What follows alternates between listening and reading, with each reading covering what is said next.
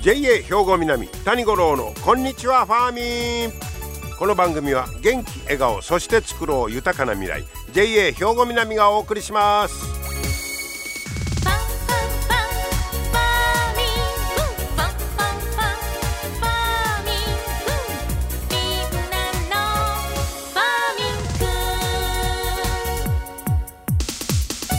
こんにちは谷五郎です。ご機嫌いかがお過ごしでしょうか？8月に入りました。ね。暑い日が続いておりますが明日は8月7日ということでこれ二十四節気で言うとはもう立秋ですわ。秋ですよ。ええー、という感じなんですがそして同じ8月7日は七十二候で言いますと鈴風至る。涼しい風が吹き始める頃や言うねんけどこの辺はまあちょっとやっぱ実際の季節とね、えー、ズレみたいなのを感じてしまいますけどえー、暦ではもう明日から秋や言うんですけどもういよいよこれから本格的にね、えー、暑さのピークを迎えるということになろうかと思います。体調を崩さんようにねしていただきたいと思うんですが。さて、えー、まあ夏場はどうですか皆さん、まあ、バーベキューなんかはよくね、えー、夏ぴったりということで食べておられると思いますけどえー、っとお肉やっぱスタミナがつくいう感じでまあうなぎもいいんですけどお肉もやっぱりええないうことですが関西はどっちか言ったら牛肉派か。で関東行ったら豚とか鶏がやっぱりメインになるんでしょうかね。えー、そんな中豚肉これがですね、えー、まあ牛肉やったら輸入もんと和牛とで言うたらまあさ和牛が美味しそうやな言うたら見た目に分かりやすいんですが豚肉になったら、えー、国産と輸入とどっちがうまいねんというイメージ皆さんお持ちですか？ちょっと見た目では分かりにくいかなという気がするんですが、えー、その辺りを、えー、これ、えーまあ、国産豚肉と輸入とかあまあいろいろ比べてみてどれがうまいねんというのを、えー、科学的に裏付けた結果が出ております農業新聞に。えー、で、えー、まあそのはっきりとなんか感覚としては国産の方が美味しいんちゃうかなみたいなイメージがあったんですがそれをまあ科学的に裏付けをしようということで、えー、このまああの比較する実験が行われてるんですけど試験に使った国産豚は、えー、まずは飼料や品種などに工夫を凝らした銘柄豚いうのを12検体、えー、取り上げてます。それでその他は一般的には三元豚これ三元豚では3種類の品種が品種の豚を掛け合わせたあ豚ですね。でこれが9検体。で一方輸入肉は北米産を18検体でヨーロッパ産ヨーロッパ産を4カ国の冷凍肉を使って18検体全部で57の、えー、国産輸入豚をいろいろ科学的に調べたんですよ。で何を調べたかと言いますと8項目。柔らかさ多重性まああの汁がどれぐらいあるかいうこっちゃね、えー、繊維感、えー、甘みうまみ脂肪肉の香り脂肪の香りで総合評価と。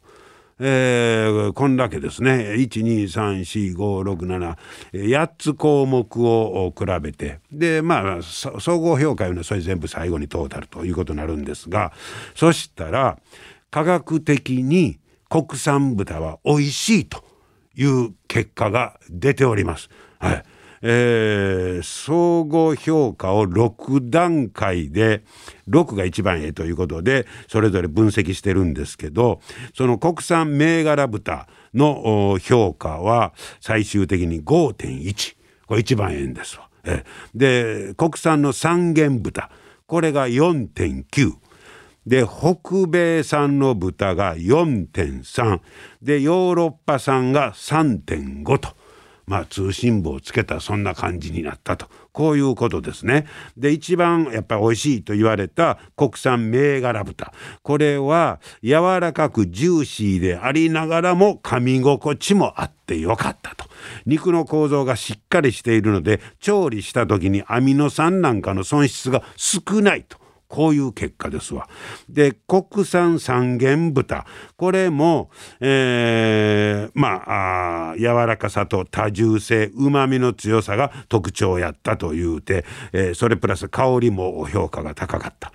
で北米産の方輸入は、えー、熟成が進んで肉の構造が弱く柔らかいけどまあ繊維感に乏しかったヨーロッパ産は冷凍肉なので硬く多重性に欠けていて、えー、味も香りもちょっと弱かったと。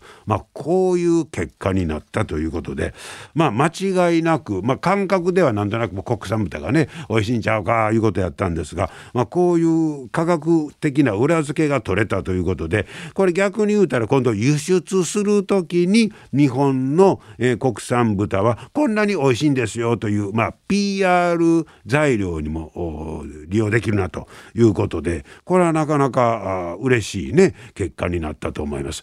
まあ豚肉もさ、まあ、ピンキリでしょうけどやっぱ美味しいのんとそうでないのんとでだいぶ差を感じますもんね。はい、えー、そんな国産豚は美味しいというね、えー、科学が裏付けてくれたという今日はね話題をお届けいたしました。皆様の元気生活を応援する JA 兵庫南。近畿最大級の農産物直売所虹色ファーミン。おすすめは JA 兵庫南エリアの新鮮な地元農産物。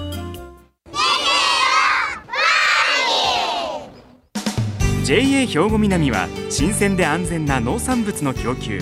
人との触れ合いを大切に地域社会への貢献。人農業自然が共生できる地域社会づくりに取り組んでいきます。皆様の元気生活を応援する JA 兵庫南。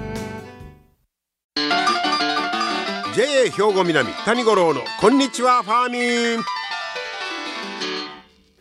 さあそれでは今日はですねファーミンショップ高砂の運営協議会会長であります西川良一さんにお話を伺ってまいりました。お聞きください。西川さんこんにちは。あこんにちは。今日はよろしくお願いします。お願いします。えー、ご無沙汰しております。いえいえ、とんでもない、ね、今日はあの西川さんのご自宅の、はい、もう前も畑があって、はい、えー、そこにお邪魔してるんですけど、はい、もういろんな野菜作ってはるんですね。いろいろですね。今やったら？今はですね、はい、これ枝豆極早生の枝豆の、うん、天下峰というのと、でその向こうがおつな姫これは茶豆系と。茶豆、そこの道路のずっと南側の下田というところで、えー、かぼちゃ、えー、かぼちゃのね恋するマロンと栗ごろ両方合わせて約100株。あそれはまだこれこことは違う場所で、ね、そうそこも大方一旦1.515あるぐらいか。へえかぼちゃ。はい。それとさつまいもが300本で 4, 4ある。はあ。でここはこれもうキャベツを取った後にやってますね。もうキャベツそうですね。その前キャベツがね、うん、えー、全部で、うん、少ないな分合わせると約500株ぐらい。はあでそれを作って収穫したやつはファーミンショップにファーミンショップもっぱら。出したは、ね、はいそうですね。もうそれ西川さん農業歴言うたら何年ぐらいになるそうですね。ざっとまあ20年ですね。20年になりますか、はい、はあ。もちろんそれは定年前からずっとそうですね。やってはったいうことですね。でそんだけのもんを一人でやったの？今一人ですね。なんでそんな元気なんですか？いやまあ、私は一人に頼るのは嫌いなもんでとにかくあの一人でやるのが好きというか、まあ、おかげさんでね、うん、えー、まあのこの野菜作りについてはやっぱり聞かれるし信頼されるようになってやっぱり楽しいね。えー、そのただ作り方にしても、はい、で作ったものを売るにしても信頼関係ができる。あもう私はもう十分できとると思います。お素晴らしいですね。もうあのこの西の方でもね、う。通る人がやっぱり声かけてくれる、ほう。でそのそれが以前以前のこの目線じゃなしに、ほご苦労さんやね、う。まあ、そういうとこ老人会の会長も人もんやから、余計にその地元の人の目線がね、ほまあ、いたわりの目を感じるしね、愛情の目を感じるしね、うん、うもう農業が中心に回ってはるわけですね。そうですそうです。例えば今日の今日の作業なんかどん何時に起きてどんなことしました？え5時から起きて、朝5時起きて。5時起きて、はい。まずここの枝豆を収穫する、はい。えーそうやね、ざっと10キロぐらい取るんですね。ほでそれを葉っぱを落とす。うはい。でそれに一旦少しきつめの水をかけてほであの色をこうきれいに発色させる。ほでそれを今度私の倉庫でうはい。カンカンに300グラムずつほ11号のボードンパックに収まりがいいように考えながらあそれを今日はざっと40袋にして40はい40袋。作りまして。はいもう8時過ぎには日本のファーミングショップへファミショップに持ってきまして持ってで今日はあー魚住とはい。お播磨町ほ2か所にほ送らせてもらいましうあまあそこも送ってた朝。そうそうほいでまた帰ってきて。帰ってきて。でまあ今日はこの後はまたさらに換気店明日が明日の換気店用にまできたらしまあ今日の分よりもちょっと多いめぐらいの枝豆、えーこれをちょっと収穫して。まあ午前午前中どっぷり もう枝豆にかかる。はあ。もういつもそういうぐらいのペースでずっと朝から作業してはるんですか？日毎日。昨日は昨日で、えーキャベツの出荷がありましたんで、キャベツの出荷をその給食だけだったら時間がもったいないから合わせてファーミンショップの出荷用に朝からキャベツを収収穫してでラップをかけてきれいにお化粧した状態でまあ一ケースえほんでなんか今、あのー給食の話出ましたけど、ええええ。給食にも提供してあるんですか？そうですね、けあのー高砂市のほ給食、それはあのセンターの方でね、ほ一括の分野からう、はあはあはあはあ。個々に学校に分けなくてもいいんだけどあもあ、それキャベツ？そう、キャベツ、その前日は玉ねぎ、月曜日は玉ねぎ、はあで昨日はキャベツと。はいうことで、あ、そしたらもうその西川さんのキャベツや玉ねぎを食べて育った高砂子がよくおるわけやね。あぎゃ収まると思いますよ、ね。去年もダブンダーでいましたんでね。あ、去年はさつまいもも含めて、そうですか、ええええ。それもでも考えてやりがいの一つになりますねそうですね、だからその気持ちがね、うんね。ただ単にこう出荷してるというだけであなしじゃなくてね。本当にこう人の生活に、うん。直結してるほんま話聞いてたそうやなと思いました。そしてですね西川さんはファーミーショップ高砂の運営協議会の会長にまた今年からなりはったんですか？そうですね、皆さんのまあ推薦ということでもう、お前しかおれへんだと。これはほらどんな仕事しはりますの？これはね、えーまあ、あ出荷に来られた方で、えーまあ、困ってるかなという人がいたら、うん。あちょっとこうそのアドバイスであったり、えー出し方で、うん。えーちょっとこれやったらあのまずいに違うかなとうんいうようなところを、あこれやったらこういう方法があるよ、もっと楽にね、はいはい手間も一つ省きながらなおかつみ見栄えのいいはいはい。そういう出し方であるとか、まあ、あと今のところまあコロナ禍の関係もあって会議等は今のところないですけども、えできるだけやっぱりそのいい状態のねえはい。商品を、そりゃそうまですよあ、出ねしてもらえるように、ええという目で優しく皆さんの、はいあの 伊保にあるファーミンショップ高砂のに出荷してはる方へのそういうアドバイスとか、まあ、まとめ役もせんなんやろうしあのこの忙しい中にもう一つまた役が増えたわけですそうですねそうですね。ほんまさやけどもうエネルギッシュですごいですね。いやもうやるしかないというか。でまたでもファーミンショップなんかで売れたらあのよく声がかかるでしょ美味しかったとか。うん、それとね、昨日でも私がちょっとこう枝豆のことでうん。お話ししたら、うん。実は今、私、西川なんですけど、はい。ああ、そうしたらこれいただくわと、そうするとね、まあはい。それだけでもやっぱり、いや言葉がね、こう反応してもらえたというだけでね、いや、もうこれからもね、一つよろしくお願いしますいうようなね、謙虚な気持ちになりますね、やっぱりね。農業っていいですね。いや、もうこれほど素晴らしいね、はい仕事というか、ー。転職というか、はいいや、ほんま転職やと思っとんねんけどね。嬉しいですわ、もうそんな元気な声聞けたら。ますますじゃあこれからパワーアップしてまだまだ頑張ってください。い やいや、この、頼みますよ。こここの話を聞いて、今日もね、まだいろいろ草刈りとか。あ枝豆ちょっと調子悪いとこの、ちょっと中高であったり、はいつひりやったり、もう頭の中はもう作業で、はい。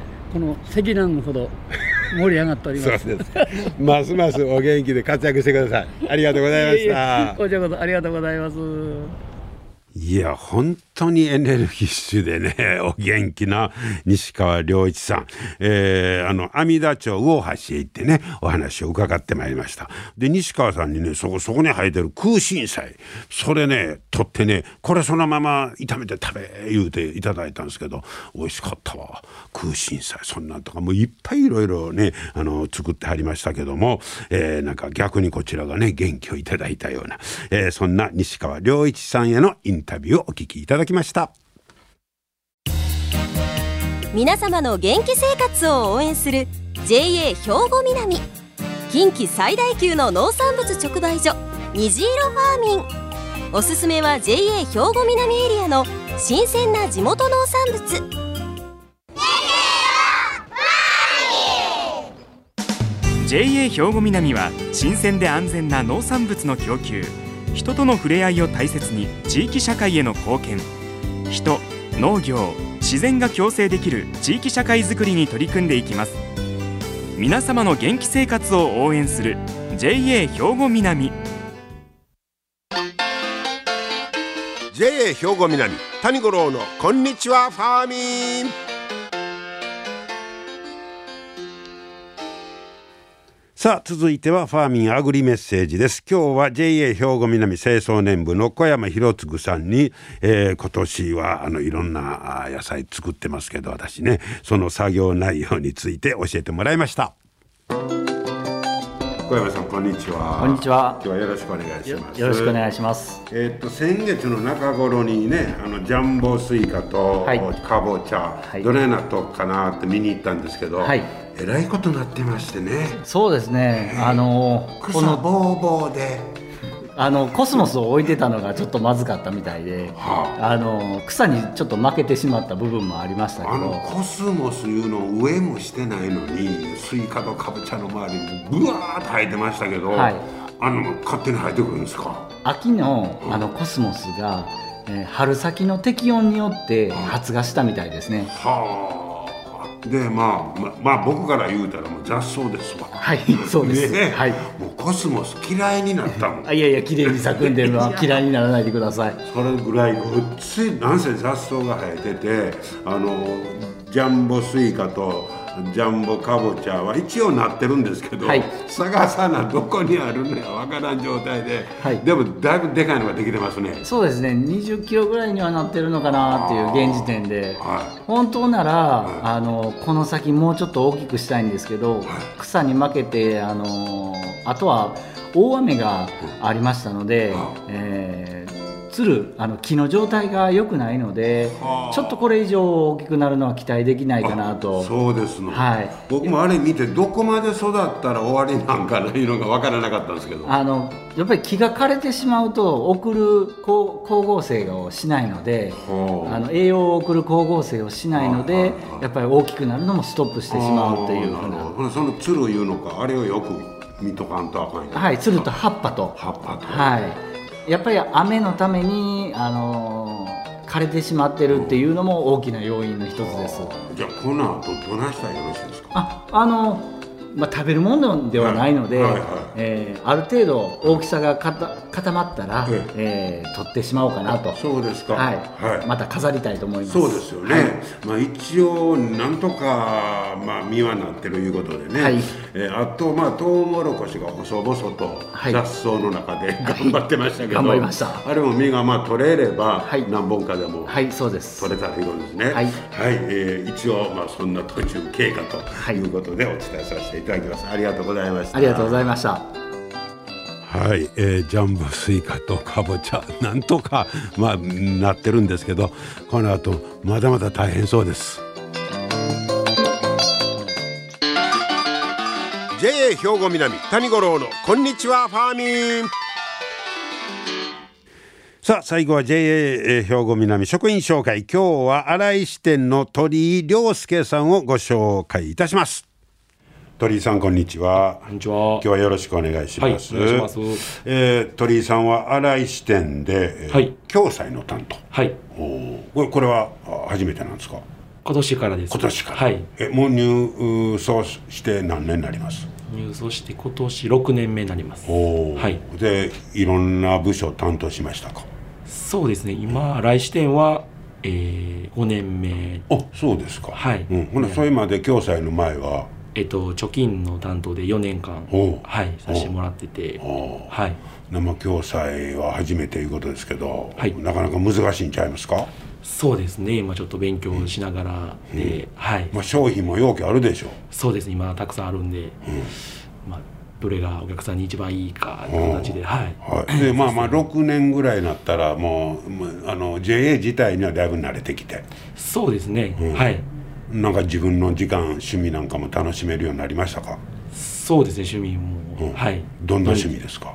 えーまあ、キャンプを最近よく行きますね。今流行ってるらしいですね、はい。えどんどんな感じでやってソロキャンプ？そうですソロキャンプグループソロみたいな形で、なんでんのそのグループ、グループソロって？あのまあみんなで行くけど、あの個人でまあテントとか立てて、まあ、ご飯とかは自分でしてほまあう寝るだけ寝る時も別々寝るの時は別々です。初めから一人で行けよ言いましたな。一人やと心細い。まはああ喋りながらするんで。ああ行く時は一緒に行くけど、で現地ではみんなソロなんや。ソロですけどまあまあ近いところでしてみんなで喋りながら。ああやる。お隣さんみたいな。そうですそうですそうです。はい。ああ僕らのイメージだと一緒に行ったらそれは一緒のテントで寝んねやろ思うけどそれが違うんや。そういう時もありますけどはあ。最近はそっちの方が。グループソロ。はい。はあそのキャンプの一番の魅力ってどんなことですか？いやーなんですかね。